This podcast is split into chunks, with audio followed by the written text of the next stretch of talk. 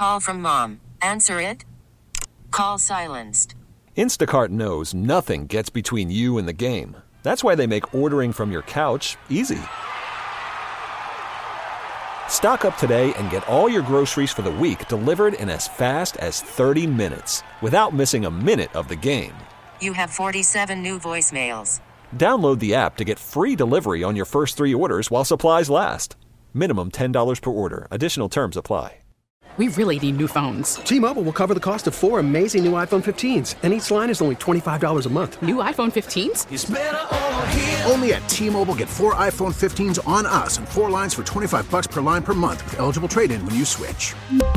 Minimum of four lines for $25 per line per month with auto pay discount using debit or bank account. $5 more per line without auto pay, plus taxes and fees. Phone fee at 24 monthly bill credits for well qualified customers. Contact us before canceling account to continue bill credits or credit stop and balance on required finance agreement due. $35 per line connection charge applies. Ctmobile.com. Your phone call is welcome at 869 1330. This is the John Whitmer Show on 98.7 and 1330 KNSS.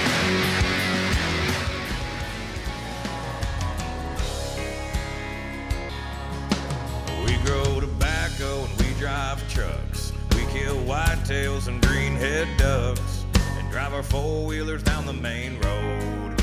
And bust out the when it's cold. We got Welcome back to the John Whitmer Show on 98.7 and 1330 KNSS, Wichita's number one talk. Sponsored by Wink Hartman and the Hartman Group of Companies. Want to remind you, you can always listen to us by downloading the Audacy app or by telling your smart speaker to play KNSS radio. Make sure you like and share the John Whitmer Show on Facebook. And of course, follow me on Twitter at John R. Whitmer. Those are the best ways to stay informed on all the latest show updates. Little Aaron Lewis, Northern Redneck.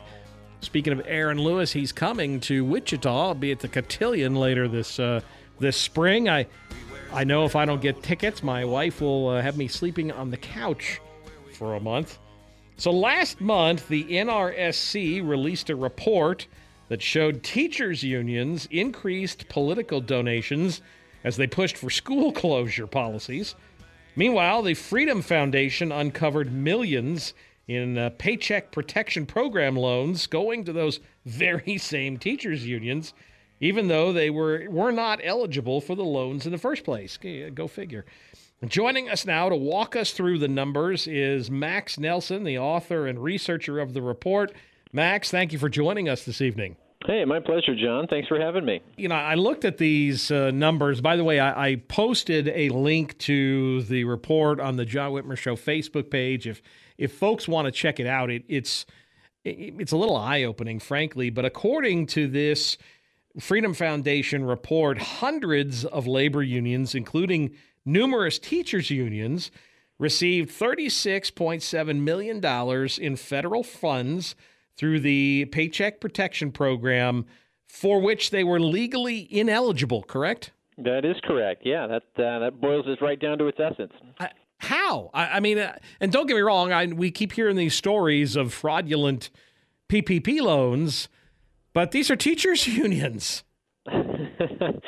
Well, government is big. Government is bureaucratic. It's not known for being particularly efficient. Uh, this was a massive new program that was created by Congress essentially overnight uh, with passage of the CARES Act in the early days of the COVID pandemic and handed to a relatively small federal agency, the Small Business Administration, which tried to implement the apparatus to run this program uh, in in short order. So I mean, under the best of circumstances, government is is prone to uh, making mistakes like this that conveniently happen to work in the interests of uh, those that uh, have substantial political influence. So in some ways, this is this is really par for the course with government, but in this unique program here, this was a multi-stage failure. I mean, from from start to finish. The the unions themselves that were submitting applications for uh, Paycheck Protection Program funds needed to complete forms that were developed by the Small Business Administration and had to attest to the SBA that they were eligible for the funds at the time that they were applying. Uh, and there was even, you know, the first section of the form was supposed to, you know, a series of check boxes. The applicant was supposed to indicate what type of eligible business entity they were. Uh, now, unfortunately, there's no way for us uh, outside the government uh, apparatus to, to get copies of those actual applications. Um, but at least we know that the fact that they were attesting, that they would have had to have attested, yes, we are eligible for these funds, uh, w- was incorrect uh, by by virtue of the fact that their applications were were uh, were received and submitted and approved. So at some level there was either a misunderstanding of the rules or potentially uh, intentional uh, lack of forthrightness with uh, with the applications on the part of these unions. Uh, but the the second layer was the private financial institution that reviewed each loan application. So massive program, like I said, I, I, millions of these loans were were issued and approved. Uh, and the SBA, rather than trying to handle all of this in house, contracted with a network of about 6,000 private banks and financial institutions around the country to actually review and process and approve uh, these loan applications. So that was another stage of failure. Uh, obviously, the unions were submitting inaccurate applications. The banks apparently were not catching them. And in, in at least one or two instances that we identified, uh, the the bank that approved the loan was actually uh, affiliated with labor unions, was actually owned by labor unions. Oh, jeez. Uh, and then, of course, at the end of the day, the Small Business Administration didn't have the internal c- controls in place to monitor these loans and, and the applications coming in and to make sure that they were only going to eligible entities. So from top to bottom, there was a, a breakdown here. Well, and and these are forgivable loans that that were I mean let's be honest you you were being generous. I, am going to be honest. I, they, they, there had to have been fraud here. I, we've heard of cases where the government's going after these people and you know private individuals who are trying to deceive. I have not heard any instances where the federal government's going after these unions. But what makes this even more grotesque is what some of these unions may have done with this money for example, five local American Federation of Teachers union branches received over $130,000 in combined PPP loans. And meanwhile, the American Federation of Teachers Committee on Political Education donated a million dollars to Senate Democrat majority PAC. I mean, it's if you look at it, it seems pretty obvious what happened here. AFT got a bunch of PPP money, and then the AFT National or donated a bunch of money to Senate Democrats. It, it is very likely that the PPP, PPP funds that these unions receive, teachers unions and other public employees unions and, and AFL-CIO affiliates, it's entirely likely that some or, or large portions of that money uh, helped finance or, or free up other funds for the unions to then contribute on partisan political activity and, and electioneering. Uh, union dues are often a source of significant political contributions, and unions, particularly in the public sector, uh, have an interest in and, and a large capacity to influence electoral outcomes. So any money that they didn't have to pay to their staff as salaries that they received through the PPP was money that they could have freed up and, and spent on political actions. And uh, honestly, uh, on cheerleading for COVID lockdowns, for the very policies yeah. that necessitated this type of relief in the first place.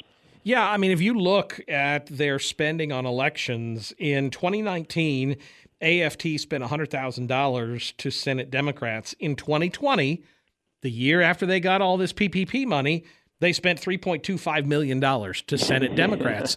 Do the math. I mean, right. they didn't get a ton of new donor money from their union members. Most of those guys were laid off. I mean, it just it makes pretty simple sense what they did. They got a bunch of money from taxpayers and turned around and uh-huh. donated it to Senate Democrats. Mm-hmm. It's pretty outrageous. And and when you look at these AFL-CIO affiliate unions as well, so AFL-CIO uh, a little bit confusing to understand sometimes because many unions are affiliated with the AFL-CIO, and so that may appear in their in their title. But the AFL-CIO itself is an organization with its own state affiliate entities in, internally.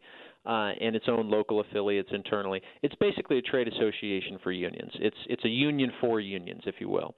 Uh, and so our, our report identified about a half million dollars that went to, you know, the Pennsylvania AFL-CIO, the Alaska AFL-CIO, uh, and, and various local uh, AFL-CIO entities. Again, these are entities that are not representing workers; they're representing unions, uh, and so they tend to be even more political uh, in their advocacy and in the use of their funds than a teachers union would be or a state workers union would be because they're they're explicitly the advocacy arm for unions. Uh, and yet they were applying for and receiving apparently hundreds of thousands of dollars in uh, taxpayer covid relief funds that they weren't legally entitled to. So max we have a case here in wichita a private individual who uh, it looks like he's alleged to have committed this type of ppp fraud and mm-hmm. feds are going after him my question for you is what happens now? Will there be any investigation into these fraudulent loans? You've you you guys have found them. The ob, the evidence is there. You can see the report. It's pretty obvious. Eh, you know, is the Department of Justice looking into this? Is the federal government doing it, or are they just going to ignore it because these are big Democrat donors? Well, that's that's the question right now, John. I mean, we uh, part of our research uncovered uh, through the Freedom of Information Act requests uh, uncovered emails uh, that from the SBA. And uh, apparently, as early as July of 2020, uh, Trump administration officials in the White House were alerting the SBA to the fact that loans were apparently going out to unions that were ineligible um, now, our research after the fact indicates that nothing changed. Uh, those loans continued to be approved and, and, sent out. Some unions even were approved for second loans uh, after after the SBA was notified.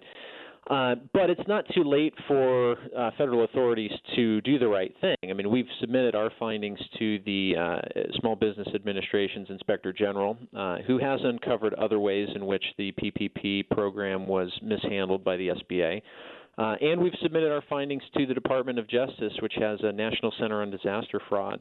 So hopefully, those federal authorities are impartial enough to recognize that the law was violated and at least recover this money uh, for American taxpayers. And if they find that these uh, loans were loan applications were completed uh, with the intention uh, and, and knowingly inaccurate information, then hopefully they'll pursue appropriate criminal penalties.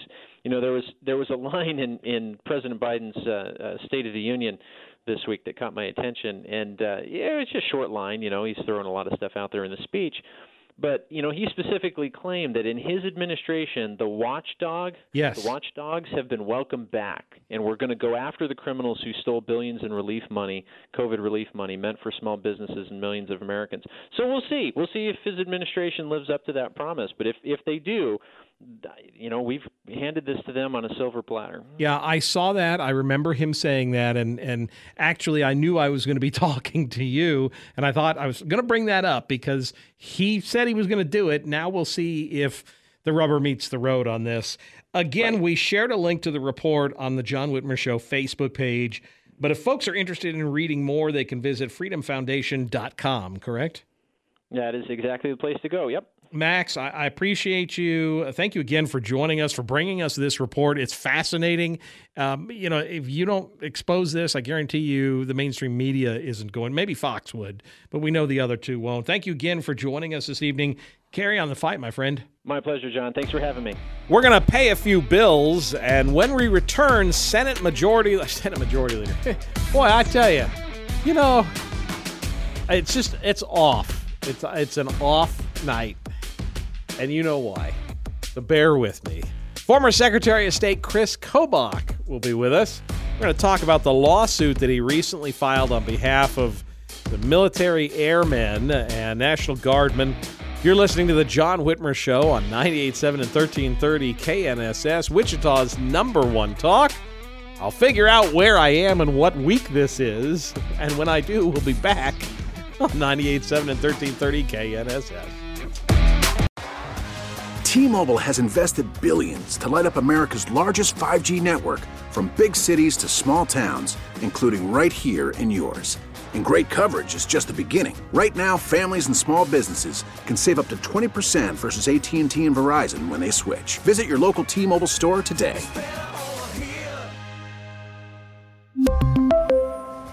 Plan savings with 3 lines of T-Mobile Essentials versus comparable available plans. Plan features and taxes and fees may vary. Baseball is in full swing. NBA playoffs are heating up, and your NFL team is gearing up for training camp. Listen to the latest on the teams you love here on the Audacy app. The biggest sports radio stations in the country, providing unrivaled local coverage of their teams, all in one place. Exclusive interviews with players, coaches, and team executives, streaming live and always available on demand. Stay in the know with your favorite teams right here on the Audacy app.